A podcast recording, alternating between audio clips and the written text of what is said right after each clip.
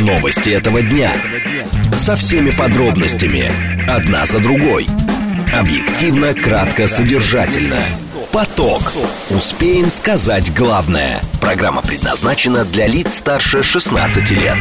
Радиостанция «Говорит Москва», среда, 28 февраля, сейчас 16.06. Меня зовут Юрий Буткин, добрый день. Следим за новостями, обсуждаем главные темы этого дня. Смотрим, как едет город, все это в прямом эфире. Вы смотрите и слушаете нас в телеграм-канале «Радио говорит МСК», на YouTube-канале «Говорит Москва» и ВКонтакте. В движении. Город едет э, достаточно бодро, но вечер обещает быть более сложным, чем вчера и позавчера. 4 балла прямо сейчас, 5 баллов э, в 6 вечера нам обещают, 6 баллов в 7 вечера. Главные проблемы, которые видны на карте московских пробок, это э, третье транспортное кольцо, внешнее ТТК перед пересечением Стульской. Еще проблема возникает при движении по тому же внешнему третьему транспортному кольцу в районе... Это что у нас? В районе Дубровки, да. В районе э, МЦК «Автозаводская». Тут тоже будьте готовы постоять какое-то время. Но что касается центра города, то все более-менее спокойно едет. Но разве что только... Э, сейчас я скажу вам. Есть одна пробка, пробка достаточно серьезная. В сторону Кремля по Большой Якиманке вам придется постоять. Слушать. Думать. Знать. Говорит Москва. 94 и 8 FM. Эм. Поток. Новости этого дня. Две темы обсуждаем в ближайшие 20 минут. В Банке России допустили скорое смягчение э, денежно-кредитной политики. Как говорят, условия для этого будут складываться примерно во втором полугодии 2024 года. Но как это будет выглядеть? Вот начнется смягчение денежно-кредитной политики. На чем мы это заметим? Первая тема. Вторая тема. Антон Силуанов отметил стабильный рост экономики России на фоне западных санкций. Он говорит, стране удается проводить свою собственную ответственную бюджетную политику. Экономика растет, реальные доходы увеличиваются, растут инвестиции. Насколько объективны эти оценки? Разговор минут через 10. Э, новости, которые в эти минуты появляются. Вторая партия бананов отправлена в Россию из Индии. Она пока еще находится в пути. Это заявление Россельхознадзора цитирует его агентство ТАСС. В парламент Абхазии поступила поправка об изменении акциза на виноматериалы. Об этом РИА Новости пишет, ссылаясь на вице-спикера абхазского парламента. Ну и еще. Государственная Дума отклонила законопроект возмещении страховщиками ОСАГО ущерба из-за плохих дорог. О плохих дорогах мы еще будем говорить в течение этого информационного часа. Поток. Успеем сказать главное. Еще одно срочное сообщение только что появилось. Профсоюз объявляет, что бывший автозавод Volkswagen в Калуге продлевает простой. Пока никаких подробностей нет. Э, всем сотрудникам нужно прибыть на завод 1 марта для того, чтобы ознакомиться со следующим периодом простоя и формой его организации. Первая тема. Э, в Банке России допустили скорое смягчение денежно-кредитной политики. Условия для этого э, будут складываться во втором полугодии. В резюме регулятора по итогам заседания сказано при этом отдельные участники членов Совета директоров не исключают и более раннего периода. В Центробанке прогнозируют инфляцию в стране по итогам первого квартала э, на уровне 7,6%, рост ВВП на уровне 4,3%. Э, Все это понятно в годовом выражении. Ключевая ставка у нас э, и 16 февраля Банк России сохранил ее на этой уровне. Сейчас 16%. Впервые с июня 2023 года. Владимир Григорьев, финансовый эксперт и кандидат экономических наук. Владимир Николаевич, здравствуйте. Здравствуйте. Здравствуйте. Э, в Банке России допускают скорое смягчение денежно-кредитной политики. Говорят -то про второе полугодие. Но вот смотрите, когда это настанет, как мы это поймем? Ну, наверное, мы это поймем, когда на очередном заседании Совета директоров Центральный банк все-таки снизит ключевую ставку. Не оставит на уровне, а снизит. А вот, наверное, ну, перед этим, возможно, несколько ранее кто-то из руководителей Центрального банка озвучит, что возможен переход к более мягкой денежно-кредитной политике. Вот тогда мы это поймем. Теперь, а, а как принимаются подобного рода решения? Что должно произойти, чтобы денежно-кредитная политика Банка России смягчилась? Э, ну, вы знаете, я, в общем-то, как вам сказать, не сторонник, мягко говоря, той денежно-кредитной политики, которую проводит Банк России, поэтому, возможно, мои оценки будут, будут жесткими. Но вот, судя по всему, Центральный банк исходит из того, что если инфляция в стране высокая, что э, главным инструментом ее лечения является повышение ключевой ставки что снижает кредитную активность. Ну, мне это как бы кажется несколько странным, потому что этот метод использовался в нашей новейшей истории несколько раз, и он, э, может быть, и снижал инфляцию, но ни разу не привел к экономическому росту. Ни разу. Поэтому какая у них мотивация, я не знаю. Ну вот учебно-теоретическая она такая, да, во всех учебниках... То есть инфляция написано. должна замедлиться? Инфляция должна замедлиться. Но понимаете, в чем дело? Проблема в том, что такой жесткая денежно-кредитная политика, а 16% это очень дорого, тем более мы все с вами прекрасно понимаем, что ведь э, предприятия, которые берут кредиты, они же получают их не по 16%, правильно, а 16% плюс, э, соответственно, э, маржа банка. Э, и кредит становится намного дороже. Вот. И пока как бы единственный итог деятельности ЦБ, вот его денежно-кредитной политики, которая, ну, точнее, ужесточение, которое начали с середины прошлого года, заключается в том, что, в общем-то, у нас все, ну или почти все, кто вот периодически высказывает свое мнение, представители э, и бизнеса, и предприятий с госучастием, жалуются на очень дорогие кредиты, на то, что у них начинает постепенно тормозиться уровень э, производства и сбыта. Так что, в общем-то...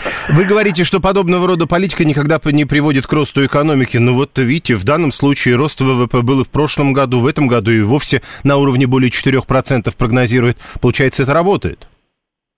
Понимаете, в чем дело? Центральный банк – это не единственная организация, которая отвечает за экономику. У нас, кроме этого, есть правительство, а, которое в прошлом году э, добилось, наконец-то, введения валютных ограничений несмотря на жесткое противодействие Центрального банка, я думаю, что вы и наши слушатели, они помнят, что эта полемика выплеснулась на странице открытой печати, когда представители правительства выступали за введение валютных ограничений, а Центральный банк против, уверяя, что ситуация, когда рубль обесценился с 70 с чем-то до 100, это нормально. Вот. И а мы прекрасно понимаем, да, что есть такая вещь, как импортируемая инфляция. А у нас в стране, где значительная часть и промышленного, и бытового потребления обеспечивается импортом, этот показатель, он имеет очень существенное значение. Вот. Поэтому, в общем-то, я думаю, что рост экономики – это заслуга именно правительства, а не Центрального банка.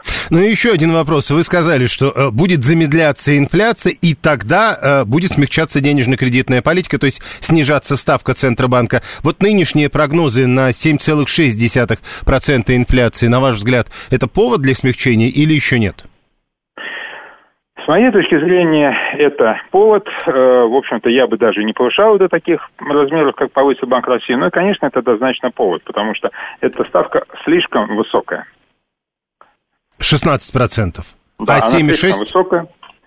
Она слишком высокая, и, э, собственно говоря, понимаете, она даже своей цели это достигнуть не может, потому что у нас существует такая вещь, как государственная поддержка э, предприятий, э, когда правительство организует предоставление льготного кредитования, то есть либо компенсируется часть процентных ставок коммерческих банков, либо вообще кредиты выдаются через институты господдержки по более низким ставкам. То есть, так, то есть понимаете, она даже в таком виде, она вот те секторы, где, э, в общем-то, рост наибольшей степени наблюдается, они, э, как правило, пользуются все-таки кредитами с пониженной ставкой. Ну, сельское хозяйство, например, где существует льготное кредитование и так далее. То есть эта политика, например, все прочее, приводит еще и к увеличению расходов бюджетных, потому что все эти льготные кредиты, компенсации э, процентов по кредиту уплаченных предприятиями, это же ложится на бюджет. Поэтому, в общем-то, честно говоря, не, не вижу никакого макроэкономического смысла позитивного в этой высокой ставке. Хорошо, насколько прав наш слушатель, 437 его Адам зовут, когда пишет, что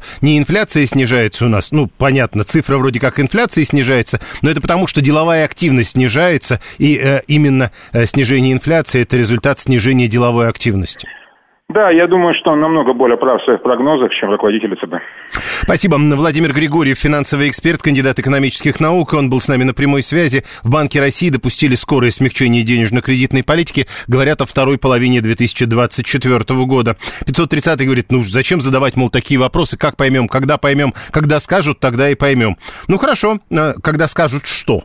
Вот это следующий вопрос. Алла, э, Центробанку, с ее точки зрения, плевать, они, не они занимаются производством, они исходят, действуют исходя из ведомственного интереса. Они говорят иное, Алла. Они говорят, что они как раз э, неведомственным интересом э, занимаются, они занимаются интересом всей страны. Ну, к примеру, вот того, что называется инфляцией, того, что называется рост ВВП и других макроэкономических показателей. Э, осталось, э, э, осталось Это Николай. А, нет, это уже по второй теме. 123 э, пишет, заявление Центробанка из разряда, если бы ДКБ условия для смягчения ключевой ставки либо появятся, либо нет. То есть 50 на 50. Я бы все-таки обратил внимание на другое. Видимо, все-таки не 50 на 50. Э, в Банке России допускают скорое смягчение денежной кредитной политики на уровне второй половины 2024 года, но отдельные участники членов Совета директоров не исключают и более раннего периода. Так что, говоря в логике 123-го, не 50 на 50, 50, а как минимум 40 на 60.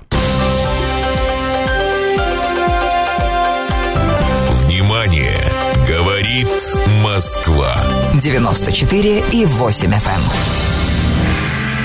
Эм. Поток. Успеем сказать главное. ВВП растет, потому что цены растут, уверен Александр 569 и 285 уверен, что все эксперты ненавидят Центробанк и политику этого банка. Но это мнение 285-го. Антон Силуанов отметил стабильный рост экономики на фоне западных санкций. По словам главы Минфина, нашей стране удается проводить свою собственную ответственную бюджетную политику. Все эти ограничения, это уже цитата из Силуанова, э, все эти ограничения, которые были введены, они повлияли, но мы видим неплохие показатели за прошлый год. Экономика выросла, реальные доходы населения увеличились более чем на 5%, а инвестиции растут на 10,5%, говорит Силуанов в интервью РИА Новостям. Министр подчеркнул, что если принимать ответственные решения, то и рестрикции будут оказывать на страну минимальное влияние. Еще Силуанов пообещал, что Москва найдет выход из ситуации с замороженными резервами на Западе и при, при необходимости примет ответные меры. Но вернемся все-таки к оценкам Силуанова. Валерий Миронов, заместитель директора Института Центра развития Высшей школе экономики. Он присоединяется к нам по телефону. Валерий Викторович, здравствуйте. Добрый день.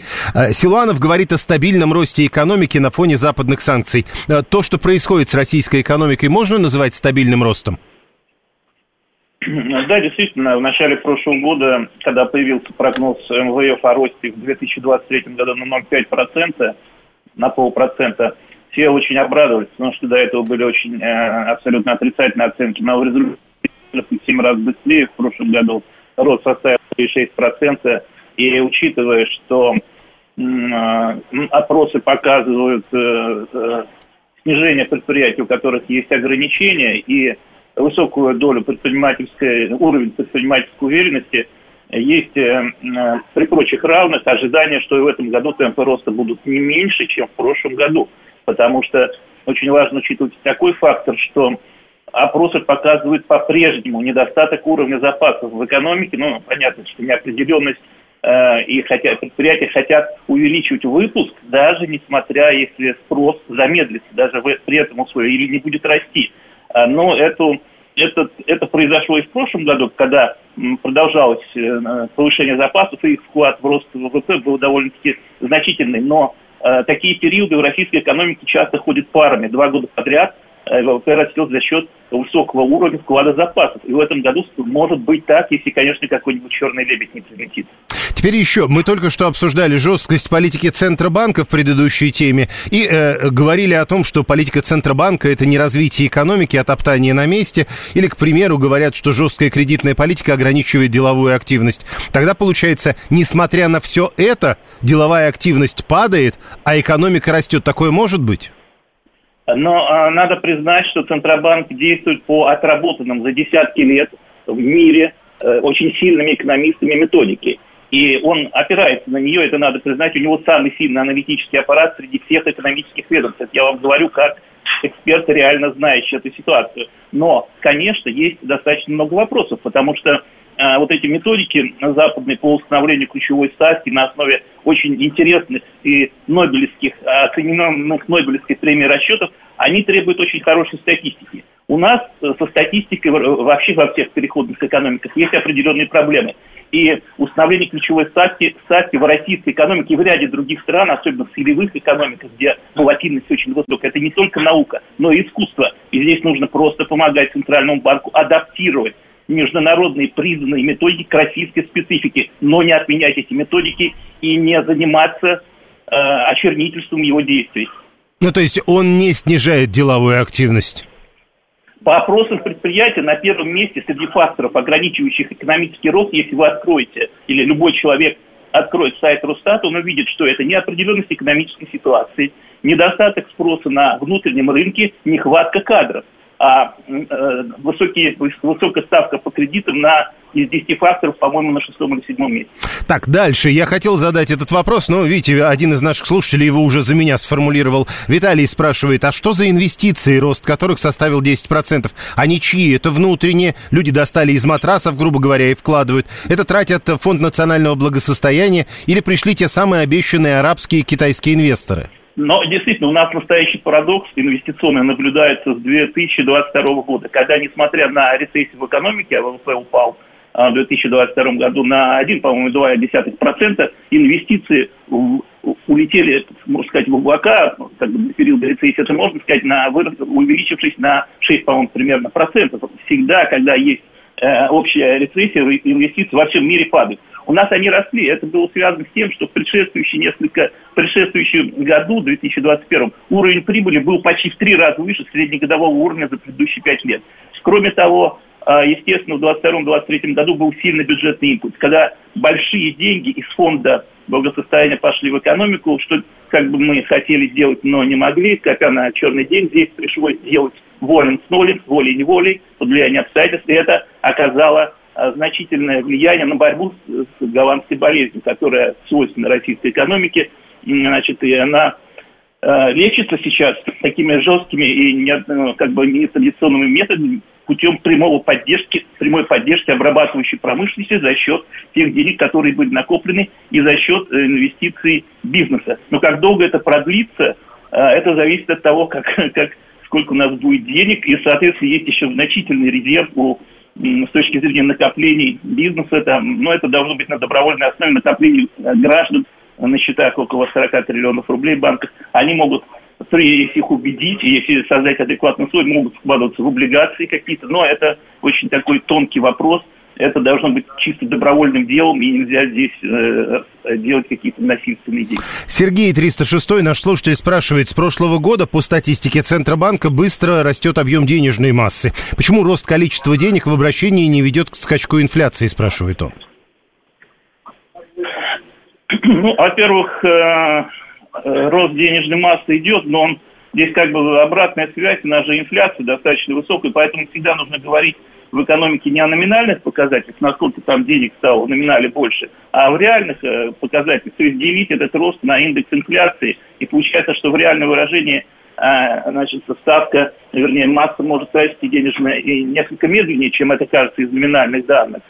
Вот. Ну и кроме того, э, у нас растет экономическая активность, у нас растет, создаются новые сектора.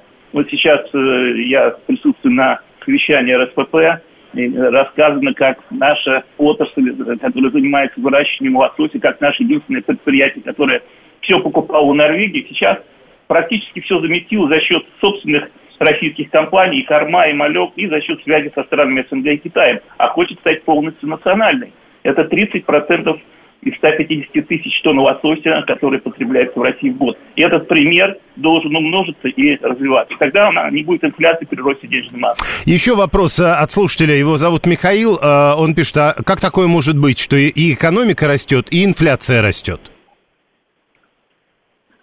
Ну, вообще, э, во время структурной перестройки э, какие-то отрасли вырываются вперед, и чтобы туда перетекал капитал, там растут цены, пока есть дефицит этой продукции, которая требуется, но которая меньше, в силу санкций, в силу э, значит, каких-то недостатков внутреннего производства. Это индикатор для перелива капитала. Ну, как бы все это в школе, где учили, кто изучал азы хотя бы экономики. И естественно, что когда много отраслей начинают сильно развиваться, и рынок сам дает индикатор для перелива капитала в этом направлении, в среднем цены в экономике вырастают, потому что они здесь растут, а в прочих секторах они не падают, потому что назад цены очень по эффекту храповика в экономике очень редко падают. Хотя бывает, но это в период рецессии, когда предприятия, чтобы уцелеть, снижают цены.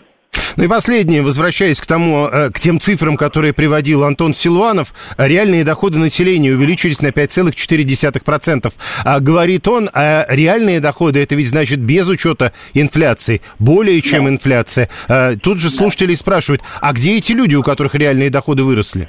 Очень сильно выросли доходы э, в предприятиях, производящих продукцию обрабатывающей промышленности, особенно если это связано ну, например, с производством летательных аппаратов, по данным э, Росстата, производством прочей металлической продукции, куда включается разного рода специальная продукция. Это открытые данные Росстата можно увидеть.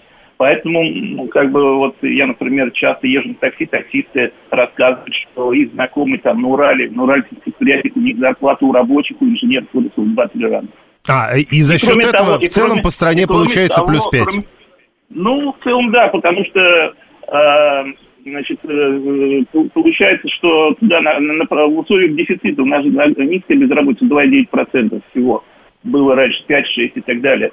А в этих условиях предприятия вынуждены повышать. А, у нас просто очень мало людей знает ситуацию в реальном секторе экономики. Все думают, что если он сидит в офисе, ему зарплату не повышать, значит, у всех так. Ну, в экономике сейчас будет уменьшаться доля офисов и будет расти доля обрабатывающих производств, где можно создать и свой бизнес, и где можно и сейчас получать адекватную зарплату, если не сидеть в офисе. Спасибо. Валерий Миронов, заместитель директора Института Центра развития Высшей школы экономики. 819 очень много закрылось предприятий торговли, малый бизнес, власть этого не хочет видеть. Руслан, 528 за счет зарплат на СВО доходы растут. Алла э, тоже говорит, оборонка в три смены работают, значит, люди зарабатывают. 123 э, задается вопросом, какое влияние на экономику окажет снижение ипотечных возможностей из-за высокой ставки Центробанка. Ну и Адам э, продолжает писать, а разве издержки, связанные со ставкой Центробанка, не есть источник инфляции? Вообще все специалисты в один голос говорят, эти издержки как раз приводят к тому, чтобы э, инфляция снижалась. То есть наоборот влияют. Э, дальше. 7373948. Телефон прямого эфира, код города 495. 123 продолжает. На каждом предприятии есть менеджмент, а есть рядовые сотрудники. У одних доходы растут, у других нет. Догадайтесь, у кого зарплаты выросли? Догадаемся, и чаще всего как раз об этом и говорят. У менеджмента не растут, а у рядовых сотрудников растут и существенно. 7373948. Телефон прямого эфира, код города 495. Антон Силуанов, напомню, говорит о том, том, что стабильный рост экономики можно отметить на фоне западных санкций. Э, несмотря на ограничения, экономика выросла, реальные доходы населения увеличились на 5,4%, инвестиции растут более чем на 10%. Вот, кстати, Сергей 231 э, как раз пример конкретный приводит. У нас на предприятии у работников зарплата выросла на 30%. Это, согласитесь, более чем 5%. У водителей едоводов, едовозов зарплаты растут, э, так растут, что туда дворники перетекают. Это Виталий 618 описывает ситуацию, которая уже неоднократно обсуждалась, в том числе и у нас. 7373948, э, вы можете присоединиться по телефону. Пока у нас есть сообщение от Центробанка, кстати сказать, насчет официальных курсов валюты. Э, курс доллара 91 рубль 87 копеек завтрашнего дня, курс евро 99 рублей 45 копеек, курс юаня 12 рублей 71 копейка. Еще одно из новостей, которые в эти минуты появляются, появляются. Если кто помнит, был такой певец Женя Белоусов. Его сын получил права на композиции умершего 26 лет назад отца, пишет агентство РИА Новости. А ваше сообщение э, отметим красненьким. Э, это вы про чего, э, 530-й? Про таксиста, говорит, было хорошо, прям по классике. Э, по поводу зарплат у нас только Сергей приводит конкретные примеры. 285-й пишет, э, странно, а, как-то непонятно, несколько тысяч санкций, а экономика работает. Как понять тех, кто вводит санкции? Э, а чего вы хотите? То есть, э, ну вот они, видимо, если все так, как вы описываете, они, видимо, введя санкции, теперь думают, интересно, как это работает. Может быть, нужны какие-то новые санкции, или наоборот, надо отменить санкции, как-то по-другому работать. Они ведь так каким-то образом, э, скорее всего, думают, а, э, потому что действительно мы видим, с одной стороны, тысячи санкций, с другой стороны, рост экономики, который э, и если и вызывает споры, то исключительно по поводу того, насколько этот рост фиксируется. Кто-то говорит про 2%, кто-то говорит про 3%, кто-то говорит про больше. Напомню, что э, в данном случае мы говорим о росте экономики не только в прошлом году, но и, видимо, в 2024 году. Э, бедность – это же тема программы «Своя правда», это к ней прогрев, спрашивает Виталий. Не знаю, насколько это прогрев к теме, но это действительно тема, которую мы будем обсуждать через 35 минут. Прямо сейчас новости, потом реклама, потом потом продолжим. Новости этого дня. Со всеми подробностями. Одна за другой. Объективно, кратко, содержательно. Поток. Успеем сказать главное. Радиостанция «Говорит Москва», среда, 28 февраля, сейчас 16.37. Меня зовут Юрий Буткин. Мы продолжаем, следим за новостями, обсуждаем главные темы этого дня. Смотрим, как едет город. Все это в прямом эфире. Вы пишите нам через смс-портал или через телеграм, либо э, без премодерации можете дозваниваться прямо в студию. А смотреть и слушать нас можно в интернете либо в телеграм-канале, либо на YouTube-канале, либо ВКонтакте. В движении. Смотрим, как едет город. Прямо сейчас 4 балла, 5 баллов нам обещают к 6 вечера. И как максимум на сегодня шестибальные пробки, возможно, в районе 19 часов. Но есть и э, проблемная проблемная улица, проблемная дорога, проблемное третье транспортное кольцо, я бы так сказал, э, потому что вы попадаете там в э, пробку, если едете по внутреннему третьему транспортному кольцу, буквально э, заехав в Лужники, и потом в этой пробке вам довольно долго придется стоять. Если вам до проспекта Мира, то вот практически на всем протяжении так или иначе вы будете находиться в пробке. Довольно серьезные пробки есть на севере Садового кольца. Еще я хотел бы обратить внимание тех, кто по внешнему третьему транспортному кольцу едет в сторону шоссе энтузиастов. Там очень серьезная пробка, она начинается от пересечения с Нижегородской и продолжается даже дальше, внутрь Лефорт, э, Лефортовского тоннеля. Слушать. Думать. Знать. Говорит Москва. 94 и 8 FM. Эм. Поток. Новости этого дня. Две темы обсуждаем в ближайшие 20 минут. Прокуратура Ростовской области требует через суд устранить дефекты на трассе М4 Дон. Почему проблема устранения ям на дорогах даже на таких трассах доходит до прокуратуры и суда?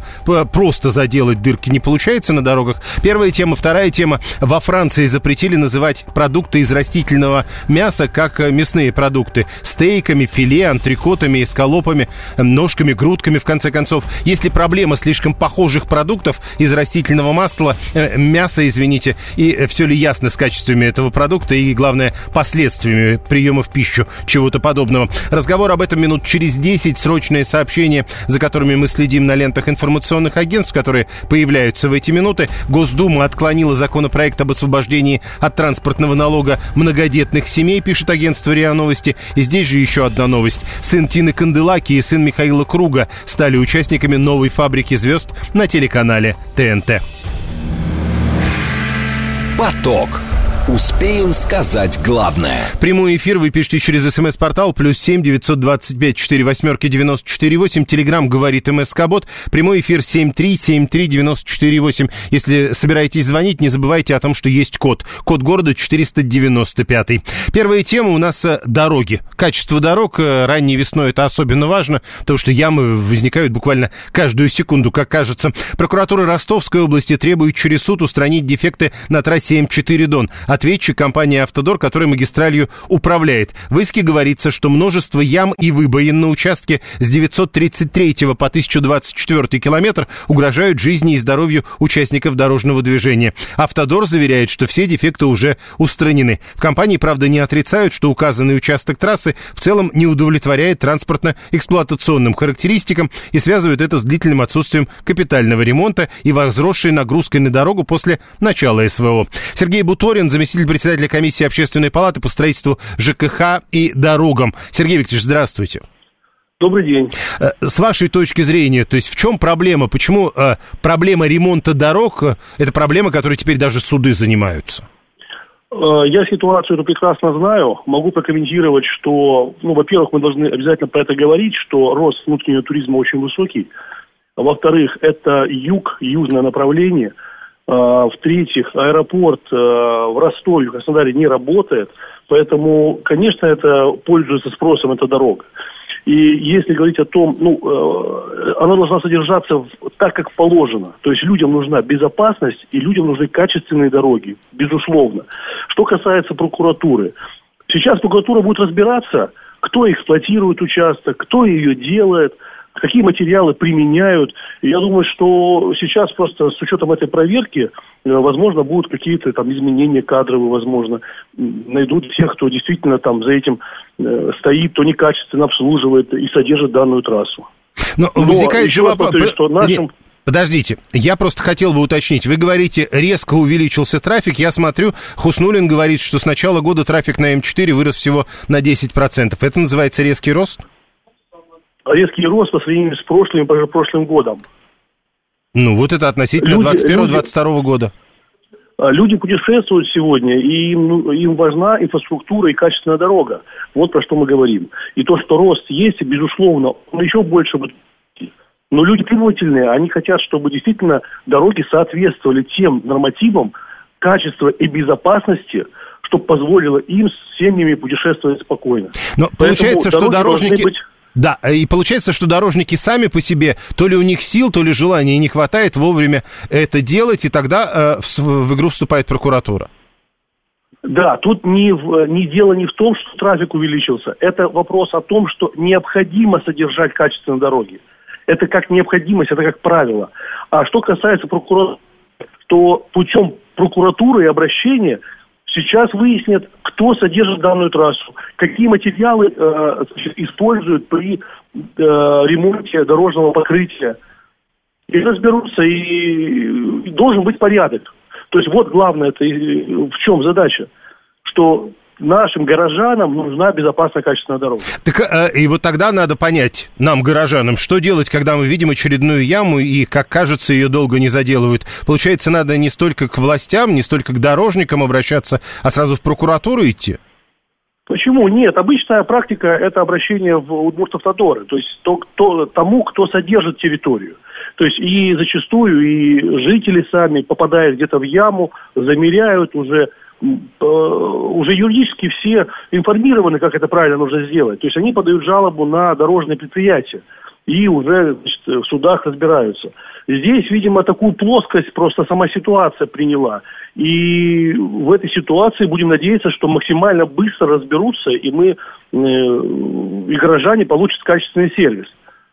Это все-таки э, с вашей точки зрения, просто тут наши слушатели параллельно пишут комментарии, мол, строить нужно нормально. С вашей точки зрения, это проблема э, некачественного строительства или плохого содержания? Я считаю, что содержание. Это может быть частью строительства и может быть частью содержания. Это надо проводить экспертизу. И то, что прокуратура сейчас занимается и обратилась в суд, я думаю, в этой части сейчас будет э, опубликовано какое-то решение. То есть в чем все-таки перекос пошел. Либо сделали неверно, либо все-таки содержание не соответствует тем регламентам и нормативам, как это должно быть. Но э, мы в данном случае обсуждаем трассу М4 Дон, то есть федеральную трассу, заметную трассу. Надо ли полагать, что качество дорог э, ниже уровнем намного хуже? Вы знаете, по России сейчас, наоборот, качество повышается. Сейчас э, все программы государства направлены на то, что качественные, безопасные дороги. Мы часто это слышим на телевидении э, и от лица правительства и так далее. То есть сейчас идет ставка на качественные дороги. Более того, сейчас обсуждается вопрос расширения многих дорог, появления новых, там, новых каких-то развязок и трасс. Это все для того, чтобы вот этот внутренний туризм, внутренний трафик, дать возможность людям, кому-то на самолете, кто-то на поезде, а кто-то автопутешествие, на автомобиле. Соответственно, мы не можем э, допустить с точки зрения общественного контроля, вот я от лица общественной палаты, чтобы вообще такие дороги могли появляться. Безусловно, мы должны реагировать. Вот. Поэтому в этой ситуации сейчас будет понятно просто, и я думаю, что пройдет какое-то расследование, и просто поймут все-таки, какая причина такого некачественного участка на трассе Дон. Спасибо. Сергей Бутурин, заместитель председателя комиссии Общественной палаты по строительству ЖКХ и дорогам. Э, интересно, применяются ли новые технологии в дорогах, э, пишет Сергей 231. 13 пишет, что э, тут хорошо написано, проблема устранения ям на дорогах должна сопровождаться устранением виновных за это. Привыкли валить все на СВО. У нас, говорит, в Кузнецке, насколько я понимаю, это Пензенская область, если не ошибаюсь. Вот у них, говорит, в Кузнецке нет дорог. И кто же виноват? По городу же танки не ездят, там, в Кузнецке. Но я надеюсь, все-таки речь идет не об устранении виновных. Вы не настаиваете на смертной казни на людей, которые э, так или иначе имеют отношение к появлению э, ям на дорогах. Дальше. Почему не наказывают рублем, чтобы сразу качество по высшему разряду было, пишет 679 А почему вы решили, что не наказывают рублем? Наказывают рублем это же неоднократно говорили, они делают и потом сами, э, никто им за это не платит, а они потом должны так или иначе эти дороги ремонтировать. Сколько раз мы слышали о подобного рода подходе. А, еще а, по Горьковке вы давно ездили, пишет 918 От Ногинска до Электрогорска все очень весело. 530 говорит, ну есть же, например, в Калининграде на косе взлетно-посадочная полоса с 40-х годов. Лет 30 за ней никто не ухаживает, а она стоит. Она стоит, по ней никто не ездит. Вот же в чем проблема, видимо. И еще, а это же все-таки взлетно посадочная полоса, то есть это ведь не дорога, у них совсем разные нагрузки расчетные. 7373948. Александр говорит, «Э, это проблемы строительства. Вот на МКАДе относительно новая дорога, а колейность уже появилась, причем в левых рядах. Подождите, э, МКАД это новая дорога? С, насчет колейности, мне интересно. Или вы новой дорогой считаете ту, которой меньше 100 лет? 7373948, телефон прямого эфира. А кто проверяет, кто инспектирует эти качественные дороги, пишет 123. Есть специальные люди, которые приезжают. Вы обратите внимание на то, какие дырочки появляются, а потом заделываются в новых магистралях. 7373948. Без этого не бывает. Слушаем вас, здравствуйте. Добрый день. Ну, я сторонник простых решений мне кажется, там огромная составляющая коррупционная. И если бы на части дорог у нас участвовали Китайская Народная Республика, Корейская Народная Республика, можно было бы воочию сравнить себестоимость и качество и надежность дорог. А почему, почему вы решили, что себестоимость будет разная, если они будут это делать? Ну, одинаково не может быть себестоимость. Разные материалы, разное качество. Вот мы и сравним, у кого лучше. Обычно это, по рынку э, обычно э, иное называется демпингом. Э, если сделать хорошую дорогу, как ее потом чинить-то будут, а это же деньги, пишет 530 Да это не совсем деньги, еще раз. Ты делаешь дорогу и потом за свои деньги ремонтируешь ее, если она ранее означенного срока приходит в негодность. Можно в нормативах, пишет 521 привести единый стандарт, чтобы все заплатки на дорогах делали по одному стандарту, чтобы фракции асфальта при этом не отличались. 679 говорит, так надо по-разному наказывать наказывать. А, ну понятно. Э, давайте вас сначала начнем. Не по 500 рублей наказывать за нарушение э, какого-нибудь, к примеру, э, правил дорожного движения. Не по 500 рублей, вот вы говорите, дорог не будет никогда. Ну да, действительно, ведь сейчас по 500 наказывают, а некоторые по 250 платят. Давайте введем штрафы по 2500. И тогда все будут ездить по правилам. Это же ваша логика, правда?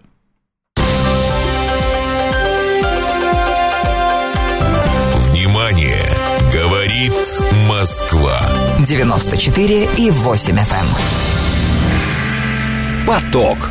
Успеем сказать главное. Александр, а нас наказывают и по 5 тысяч рублей. Так их наверняка наказывают намного больше, чем нам э, с вами кажется. Дороги, пишет Александр, делают односезонные из года в год, а да и бордюры тоже. Сергей, 154 рассказывает о пересечении Люблинки и Волгоградки. Можно, говорит, колесо потерять. А это ведь Москва. Я бы даже сказал, не край Москвы. Э, если сделать... А, это уже было. В Истринском районе в селе Ануфриево гоняют фуры, пишет 809 Они не соблюдают скоростной режим, там нет камер, знаков практически практически тоже. Полотно не предназначено для нагрузки, да и разоделывает, но этого хватает максимум на два дня. Местная администрация говорит, что никто ничего не делает, так как они платят в казну. Э, это вы о чем? Непонятно. Но, как бы то ни было, есть проблемы. Проблема то ли с дорогами, то ли с теми, кто по ним ездит. Теперь о другой проблеме. Э, во Франции запретили называть продукты из растительного, то есть искусственного мяса, э, мясными названиями. Ну, стейк, филе, эскалоп. Так нельзя говорить, если это э, растительное мясо. Власти страны говорят, что наименование продукции, би, наименование продукции без натурального мяса не должно вводить потребителей в заблуждение названиями, которые с натуральными продуктами при этом ассоциируются. Там еще есть всякие истории с заменителями белка, но давайте все-таки про то, что такое вообще на данный момент искусственное мясо, тем более, что оно у нас тоже теперь более-менее доступно. Антон Прокофьев, бренд-шеф компании «Едим как дома» и кандидат исторических наук нам присоединяется. Антон, здравствуйте. А, здравствуйте, добрый день. Э, ну, действительно, растительного мяса сейчас действительно получается довольно много. Есть э, самые распространенные массовые технологии на данный момент – это растительное мясо из э, белковых, э, из, простите, из бобового белка, так называемого изолята, из которого делается текстурат, имитирующий мышечные волокна. Все изделия из него так или иначе похожи на фаршевые группы. То есть это стейки, это, простите, это бургеры, это фрикадельки, ну все что угодно, там котлеты. Есть растительное мясо из мицелия. Его текстура как раз больше похожа на текстуру кусковую. А, есть так называемое мясо из пробирки, то есть клеточное мясо. На данный момент а, оно, к сожалению, невозможно, не готово к воспроизведению в промышленных масштабах, то есть это ну, технология, существующая в лаборатории с лабораторной стерильностью, ну и абсолютно такие уже, скажем, фоновые истории, как, например, растительное мясо из белка насекомых. Ой. Оно тоже имеет место быть, но это, это действительно ой. Ну, давайте все-таки вернемся к первым двум вариантам. А, вот то, что сейчас появляется у нас на рынке, а, можно ли говорить о качестве этого продукта, а главное, последствиях его употребления? А, о качестве говорить можно в части продуктов. Действительно, местами, временами это практически неотличимо от мяса. Так мне приходится постоянно с этим сталкиваться. Я могу сказать, что есть несколько производителей, которые делают хорошо. А, то есть, попробовав, а, скажем, баланезы из растительного мяса, сравнив его с баланезой из обычного магазинного фарша, разницу вы не заметите. Или, скажем, бургерную котлету. А, к сожалению, значительная часть производителей, особенно небольших компаний, которые пытаются вломиться на рынок, они экономят на каждом шагу и прежде всего на разработке. И получается, что они надеются затраты быстро отбить э, за счет быстрого хода. А тут, к сожалению, так не получается, потому что важно не просто придумать э, правильную технологию, она давно всем известным секретом не является. Ноу-хау – это скорее вкус ароматика, который позволяет вам создать иллюзию для рецепторов, для мозга, что это мясной продукт. Потому что растительные протеины, в принципе, э, безопасны, скажем так, исследования, которые бы говорили об их опасности для, для организма, нет. Даже скажу больше. Если у вас э, имеет э, э, непереносимость соевого белка, вернее, сои, то соевый белок – это уже не соя, это просто чистый белок, химическим способом выбитый из соевых бобов. Поэтому говорить здесь о каких-то серьезных рисках а, для аллергиков тоже не приходится. То есть, естественно, что все производители предупреждают об этом, но, тем не менее, в случаях аллергической непереносимости не установлено фактически. Ну, а вот эта идея, по которой, э, в сторону которой движутся сейчас во Франции, кажется вам правильной? Э, то, что стейк, оно должно быть из мяса, а не из вот этого. А, я бы... Тут, видите, стейк – это не такое конкретное определение, как, например, эскалоп. Эскалоп – это часть говядины. Стейк – это кусок чего-то, это не отруб. То есть э, я совершенно согласен, когда мы будем ограничивать с французами э, обозначение растительного мяса, отвязываясь от привязки к частям туши, это правда не очень корректно. Но если мы посмотрим меню, мы увидим стейк из растительной капусты, например. Тогда почему бы не быть стейк из растительного мяса? А, понятно. Но там обязательно должно быть указано, что это стейк из растительного мяса. Безусловно, иначе это введение потребителя в заблуждение в любом случае. А, ну и а, последнее. А на данный момент, вот если придешь в ресторан и будет вариант выбора между похожими продуктами, похожими блюдами из а, натурального мяса и растительного, какой из них будет дороже? А, на данный момент а, будет дороже растительное за счет того, что это хайп. Но технология, на самом деле, объективно дешевле. Mm. Потому что в отличие от э, классического обычного мясного мяса, простите цитологию, э, растительное мясо не обладает вот этой привязкой к биологической детерминированности э, одной калории готового продукта относительно необходимых затрат на его производство. То есть это буквально в разы более низкий порог входа. Но поскольку э, растительное мясо сейчас на хайпе, то, соответственно, здесь э, наценка за хайп подразумевается гораздо более высокая, нежели с обычным мясом. Костя, наш слушатель, 873 сейчас пишет, я попробовал это травяное мясо, гадости не похоже на натуральный вкус. А, а с вашей точки зрения, это все-таки похоже а, на натуральный а, вкус? А, очень, здесь это безумно зависит от производителя. То есть, я, если передо мной окажется несколько производителей, как минимум, а, скажем, четыре, два из них точно будут несъедобны, к сожалению.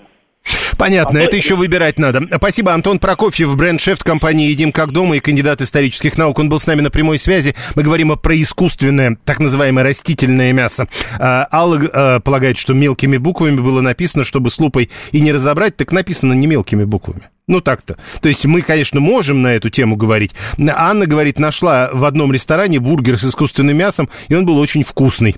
Э, тринадцатый предлагает э, какой-нибудь вариант, знаете, вот как это... Э, мы только что обсуждали во время перерыва, что бывает кожа, а бывает теперь эко-кожа.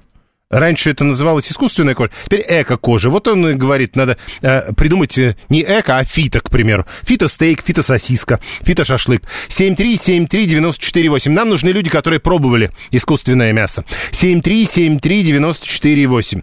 Э, 753. Искусственное мясо и мясо из растительного сырья – это разные вещи. Ну хорошо, если Аришер настаивает, тогда нам нужны люди, которые пробовали мясо из растительного сырья. Ну, Леонид должен был попробовать. Прошу вас, здравствуйте.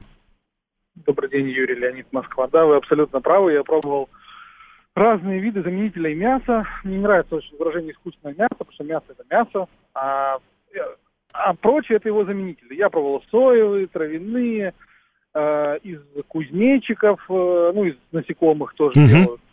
Вы знаете, современная э, химическая промышленность в области, так сказать, в разделе пищевых производств позволяет создать вкус чего угодно из чего угодно. В принципе, если батон хорошенько замариновать, в этом он запросто прокатит за стейк. Ну да. все-таки некоторые же употребляют э, так называемые э, стейки из э, соевого сыра. Это да, Леонид, но подождите, они могут сделать вкус. Тут спорить не буду. Но они же не повторят текстуру. Э, текстура тоже повторяется, в принципе, без проблем. Особенно это достигается легко, когда есть, допустим, 10-15% оригинального продукта. То есть, если сделать фарш, ну, котлету для бургера, Мгм. которая будет на 85% состоять из сои и на 15% из мяса, э, я гарантирую, что вы при слепом тесте не отличите одну котлету от, ну, то есть котлету, так скажем, модифицированную от котлеты оригинальной.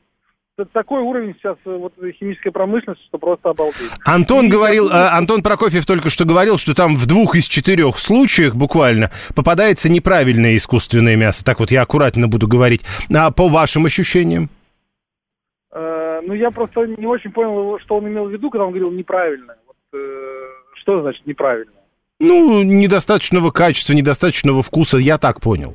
Слушайте, ну, знаете, вот э, если взять оригинальное мясо, оно ведь тоже очень разное. Это да, правда. можете- Да, поэтому это, это- это вопрос цены. Вопрос цены и, так сказать, набитой руки производителя. Поэтому это вопрос времени. Скоро, скоро мы перестанем это отличать, к сожалению. А, к сожалению, все-таки на- думаю, нормальное мясо лучше. правильно- Я думаю, что французы правильно делают, потому что, как вы знаете, вот есть шампанское, оно из региона Шампань, а все остальное не шампанское. И я думаю, что это нормально, и будет мясо и не мясо. И никто не будет по этому поводу сокращаться. Мы все пьем э, советское шампанское и чувствуем себя прекрасно. Хотя Ну да. не шампанское. Ну да, но, но там вот немножко не так все-таки. советское шампанское делается из того же по той же технологии, просто в другом месте. Ну, все-таки это уже не то же самое. Это называется по-другому, да. А тут э, совсем другие э, материалы. Слушаем вас, здравствуйте. Здравствуйте, Юрий Костя из Митина. Пробовал я четырех производителей. Вот кузнечиков не пробовал, честно скажу, а все остальное попробовал. Ну, текстура совсем не похожа. Вкус, ну, честно, я вот прям чувствую. Во всех четырех это- случаях. Во всех четырех случаях я чувствую, что это вкус и ароматическая добавка. То есть, э, ну, я не представляю, как из этого сделать э, нормальный стейк, чтобы это было вкусно, сочно, насыщенно. Потому что, ну, реально по ощущениям... ты П- Тогда что совсем, я понял, Костя, а совсем коротко, а вы четырежды повторяли этот опыт. Зачем?